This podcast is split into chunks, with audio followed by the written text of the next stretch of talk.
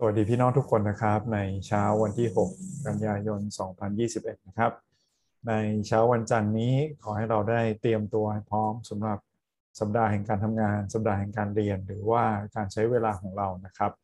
ในวันนี้พระคัมภีร์ที่เราได้ดูด้วยกัน มาจากเฉลยธรรมบัญญัติบทที่ 33 นะครับ มานาประจำวันก็มีเช่นเคยนะครับ บทความหนุนใจที่อ่านแล้วก็เป็นพระพรมาก แต่วันนี้ตอนพระคัมภีร์ที่เลือกมา ถ้าเราไม่ดูบริบทของมันอาจจะงงนิดนึงนะครับ เราค่อยๆดูไปด้วยกัน แล้วก็ใช้คำถามเพื่อช่วยคิดนะครับ แล้วก็ช่วยแกะกันทีละส่วนนะครับ ดูว่าคำถามจะช่วยเราอยังไงบ้างครับ เฉลยธรรมบัญญัติบทที่ 33 ข้อ 1 ถึงข้อ 5 และข้อ 12 ข้อหนึ่งนะครับ ต่อไปนี้เป็นพรซึ่งโมเสสบุรุษของพระเจ้าได้อวยพรแก่พงพันธ์ของอิสราเอลก่อนที่ท่านสิ้นชีวิต ท่านกล่าวว่าพระเจ้าเสด็จจากซีนาย และทรงรุ่งแจ้งจากเซอีมายังเขาทั้งหลายโปรทรงฉายรังสีจากภูเขาปารานโปรเสด็จจากผู้บริสุทธิ์นับหมื่นๆที่ประหัตเบื้องขวามีไฟเป็นพระธรรม แก่เขา แท้จริงพระองค์ทรงรักประชากรของพระองค์ บรรดาวิสุทธิชนของพระองค์ก็อยู่ในพระหัตถ์ของพระองค์และเขาทั้งหลายกราบลงที่พระบาทของพระองค์รับพระดำรัสของพระองค์ โมเสสบัญชาพระธรรมบัญญัติแก่เรา เป็นกรรมสิทธิ์ของชุมนุมชนยาโคบดังนี้แหละ พระองค์ทรงเป็นพระราชาในเยชูรุน เมื่อหัวหน้าชนชาติชุมนุมกัน เมื่อคนอิสราเอลทุกเผ่ารวมกันอยู่ท่านกล่าวเรื่องเบนยามินว่าคนที่พระเจ้าทรงรักจะอาศัยอยู่กับพระองค์อย่างปลอดภัย พระองค์ทรงปกเขาวันยังค่ำและทรงประทับอยู่ระหว่างบ่าของเขา ขอบคุณพระเจ้านะครับสำหรับพระเจนะของพระองค์นะครับลานแบ่งปันพระพรจากมานาเราใช้คำถามพื้นฐาน 4 ข้อด้วยกันนะครับ ในแต่ละวันคำถามข้อแรกของเราคือ จากพระคัมภีร์วันนี้มีข้อประทับใจอะไรบ้างครับ หรือมีอะไรที่เราอยากจะเข้าใจเพิ่มเติมบ้าง ทั้งข้อที่พระเจ้าแตะใจเราทั้งสิ่งที่เกิดความสงสัย เราอยากเข้าใจเพิ่มเติมเป็นพระพรนะครับ เราต้องดูนะครับ จากการอ่านตอนนี้อย่างเดียวอาจจะงง เราต้องดูบริบทหน้าแล้วก็หลังนะครับ หมายความว่ายังไง หมายความพลิกพระคัมภีร์นะครับ ไม่ว่าในแอป หรือในเล่มนะครับ ดูว่าก่อนหน้านั้นเป็นยังไง หลังจากนั้นเป็นยังไง เราจะเข้าใจนะครับว่านี่เป็นถ้อยคำสุดท้ายของโมเสสนะครับ โมเสสอายุมากแล้ว ในเวลานั้น 120 ปีแล้วกำลังจะจากไปอยู่กับพระเจ้าแล้วนะครับ พระเจ้าให้ขึ้นไปบนภูเขาแล้วไม่ได้เข้าสู่แผ่นดินคานาอันนะครับ ราะฉะนั้นเนี่ยมีคนรวบรวมแล้วเก็บคำพูดไว้นะครับ มันเลยขึ้นคิดว่าบอกว่านี่เป็นพรซึ่งโมเสสได้อวยพรนะครับ ก่อนที่ท่านจะสิ้นชีวิตนะครับ แล้วมันเลยมีรูปแบบเหมือนเป็นคำพูดของคนนะครับโมเสสบัญชาทำบัญญัติแก่เรา เราเลยงงนะครับ ว่าตกลงโมเสสพูดเองหรือมีคนพูดโมเสสพูดนะครับ แต่มีคนบันทึกมารวบรวม แล้วเหมือนเล่าต่อ และเขาเล่านะครับ ถ้าดูบริบทอีกด้วยเช่นเดียวกัน เวลามานาเลือกตอนขาดไปอย่างนี้นะครับ ลองอ่านข้อที่มันหายไปนะครับ ระหว่างข้อที่ 6 ถึงข้อที่ 11 แล้วเราจะเห็นว่าไม่ใช่เฉพาะเบนยามิน มีทุกเผ่าเลย โมเสสพูดถึงทุกเผ่าเลย เหมือนกับยาโคบที่สั่งเสียลูกหลานนะครับ โมเสสก็สั่งเสียแล้วก็มอบพระพรอวยพรแก่ลูกหลานทุกคนเหมือนกัน อีกอย่างหนึ่งที่ทุกคนน่าจะงงใช่ไหมครับ คือคำว่าเยชูรุนนี้นะครับ ข้อ5นะเยชูรุนปรากฏ 4 ครั้งในพระคัมภีร์นะครับ หมายถึงประชากรอิสราเอลแผ่นดินอิสราเอลหรือยาโคบนะครับ ซึ่งก็คืออิสราเอลทุกคนรู้ความหมายแล้วใช่ไหมครับเยชูรุนแปลว่าอิสราเอลนะครับ เป็นอีกชื่อหนึ่งเฉยๆ เป็นฉายาของอิสราเอลเฉยๆนะครับ พระองค์ทรงเป็นพระราชาในอิสราเอล เมื่อหัวหน้าชนชาติชุมนุมกัน เมื่อคนอิสราเอลทุกเผ่ารวมกันอยู่ ก็คืออย่างนี้นะครับ อีกอย่างที่ช่วยเรานะครับ คือแผนที่ครับ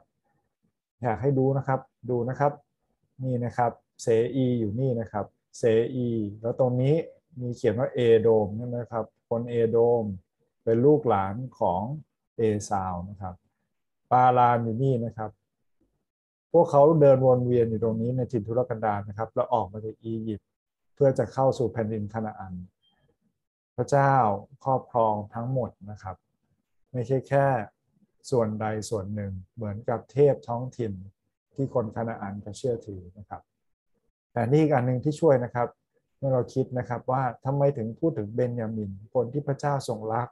จะอาศัยอยู่กับพระองค์อย่างปลอดภัย พระองค์อยู่กับเขาวันยังค่ำทรงประทับอยู่ระหว่างบ่าวเขา ดูแผนที่ 12 เผ่านะครับนี่ตัวเล็กไปหน่อย ผมหาภาษาไทยยากนะครับ นี่นะ แผ่นดินเบนยามินเราเจอแล้วนะครับ อยู่ติดกับยูดาเลยเห็นไหมครับ แล้วเมื่อรวมเป็นประเทศแล้วนะครับ เมื่อแบ่งเป็นอาณาจักรเหนืออาณาจักรใต้ พวกเขาเป็นที่ตั้งของเมืองเมืองหนึ่งครับ ที่ยูดาห์เคลมไว้ด้วยกันนะครับ เยรูซาเล็มนะครับเบนยามินและยูดาห์รวมอยู่ด้วยกัน อยู่ในอาณาจักรนี้นะครับจะทำให้เขาเรียกร้องสิทธิ์เยรูซาเล็ม เมืองที่มีพระวิหารตั้งอยู่ เมืองที่บอกว่าเป็นของพระเจ้าตลอดไปครับ คนที่พระเจ้าทรงรัก จะอาศัยอยู่กับพระองค์อย่างปลอดภัย พระองค์จะทรงปกเขาวันยังค่ำและทรงประทับอยู่ระหว่างบ่าของเขา เราก็จะเข้าใจมากขึ้นนะครับ นี่คือข้อประทับใจนะครับ แล้วข้อที่ถ้าเรามีข้อสงสัยอยากให้เข้าใจเพิ่มเติม พี่น้องประทับใจข้อไหน เรามาแบ่งปันกันดูนะครับคำถามข้อที่2ครับ จากพระคัมภีร์วันนี้ เราเห็นพระลักษณะของพระเจ้ายังไงบ้าง เราเห็นนะครับว่า พระเจ้าทรงนำชนชาตินี้ออกจากอียิปต์ด้วยความยิ่งใหญ่ของพระองค์ โมเสสเลยย้ำนะครับว่าทั้งหมดที่เขามีเป็นเพราะพระเจ้าทำก่อน พระเจ้าเสด็จเยี่ยมเยียนเขา พระเจ้ามาจากคานาอันเราลองเปรียบเทียบภาพนะมาถึงพวกเขาในอียิปต์ก็พาเขากลับออกมา มาถึงดินแดนที่บรรพบุรุษของเขา ได้รับมอบจากพระเจ้านะครับอย่างที่สองที่เป็นพระลักษณะนะครับ ระคัมภีร์บอกว่า พระองค์อยู่ท่ามกลางผู้บริสุทธิ์นับหมื่นหมื่นนี่อาจจะหมายถึงประชากรอิสราเอลเอง หรืออาจจะหมายถึงทูตสวรรค์ซึ่งคิดว่าน่าจะเข้ามากกว่านะครับพระองค์อยู่ท่ามกลางทูตสวรรค์มากเกินกว่าจะนับได้คำว่า Google ของเรานะครับ เป็นล้านล้านล้านล้านนั่นคือทูตสวรรค์ที่ห้อมล้อมพระเจ้าอยู่สิ่งสำคัญที่ผมคิดว่าสำคัญมากที่เราจะย้ำ เพื่อสัปดาห์นี้เพื่อวันนี้ของเรานะครับ พระองค์รักและปกป้องดูแลประชากรของพระองค์ พระเจ้าดูแลอิสราเอลอย่างไร พระเจ้าดูแลชีวิตของเราได้อย่างนั้นนะครับถามข้อที่3นะครับในการแบ่งปันพระพรของเราคือ วันนี้เราเห็นลักษณะของมนุษย์ยังไงบ้าง สิ่งหนึ่งที่ผมเห็นนะครับ จากถ้อยคำของโมเสสนะครับ ผมเห็นว่า คนยุคก่อนนะครับ มีหน้าที่บันทึกและเล่าพระพร ผู้ใหญ่ที่อยู่ในโบสถ์ผู้ใหญ่ในความเชื่อ มีหน้าที่บันทึกและเล่าพระพรครับเล่าประวัติศาสตร์ที่ถูกต้องที่เป็นความจริงนะครับ ไม่ใช่บิดเบี้ยวนะครับสิ่งสำคัญที่สุดเลยนะครับ คือประสบการณ์ที่พระเจ้าช่วยเราบางทีเราเล่าประสบการณ์เยอะแยะเลยชีวิตของเรา อย่าลืมเล่าเรื่องพระเจ้าที่ดูแลเรานะครับ เหมือนอย่างที่โมเสสทำหวังว่าเราจะไม่เป็นเหมือนโมเสสนะที่ต้องเล่ามากกว่าหนึ่งรอบ โมเสสอายุตั้งร้อยี่สิบปีนะเราต้องเล่าให้ขอบพวกเขาสองรอบนะครับ เพราะว่าชนรุ่นแรกที่ฟังเขาไม่สนใจ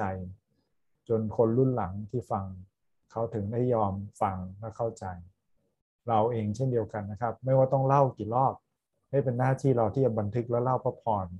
สิ่งที่พระเจ้าทรงดูแลและช่วยเหลือเรานะครับ ข้อต่อมานะครับ เราเห็นนะครับว่ามนุษย์ทุกคนล้วนอยู่ใต้พระหัตถ์ของพระเจ้า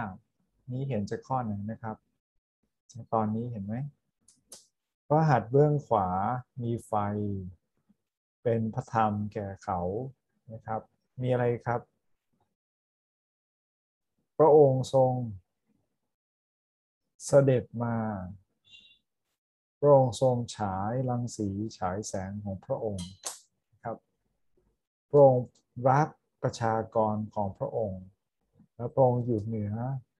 หัวหน้าชนชาติทุกชนชาติ แม้แต่มหาอำนาจอย่างอียิปต์ก็แพ้กับให้กับพระเจ้านะครับ เรารู้เลยว่ามนุษย์ทุกคนอยู่ใต้พระหัตถ์วันนี้เราจะวางใจพระเจ้าไหมวิธีวางวิธีวัดนะครับ ว่าเราวางใจหรือไม่วางใจมาจากข้อต่อมาครับพระพีวันนี้บอกว่าบัญญัติเป็นกรรมสิทธิ์ของเรา บัญญัติของพระเจ้าเป็นภาระหรือเป็นพระพรครับ การทำตามที่พระคัมภีร์สอนไว้ การที่พระคัมภีร์นำชีวิตของเรา มันเป็นเรื่องยุ่งยากหรือเป็นเรื่องที่ปลอดภัยสำหรับเรา ผมบอกเลยนะครับ คนที่ไม่ได้มีพระเยซูนั่งอยู่กลางบัลลังก์ใจ ไม่มีทางที่จะเห็นว่าบัญญัติเป็นพระพรได้ แล้วเขาจะเอาบัญญัติมาเป็นกฎเกณฑ์บังคับคนนู้นคนนี้ แล้วเหยียดหยามหรือดูหมิ่นกัน แต่ถ้าคนที่มีหัวใจกับพระเยซู คนที่มีพระเยซูและพระวิญญาณสถิตอยู่ด้วย เขาจะถือว่าบัญญัติเป็นกรรมสิทธิ์ที่เขาภูมิใจ แล้วเขาจะมีชีวิตเหมือนกับพระเยซูที่เดินตามธรรมบัญญัติได้ ได้ดังใจของพระเจ้า หวังว่าวันนี้บัญญัติของพระเจ้าจะไม่เป็นภาระของเรานะครับ แต่จะเป็นพระพรสำหรับเรา และข้อสุดท้ายครับ จากตอนนี้จากวันนี้ พี่น้องมีอะไรที่เอาไปใช้ได้บ้าง มีบทเรียนอะไรที่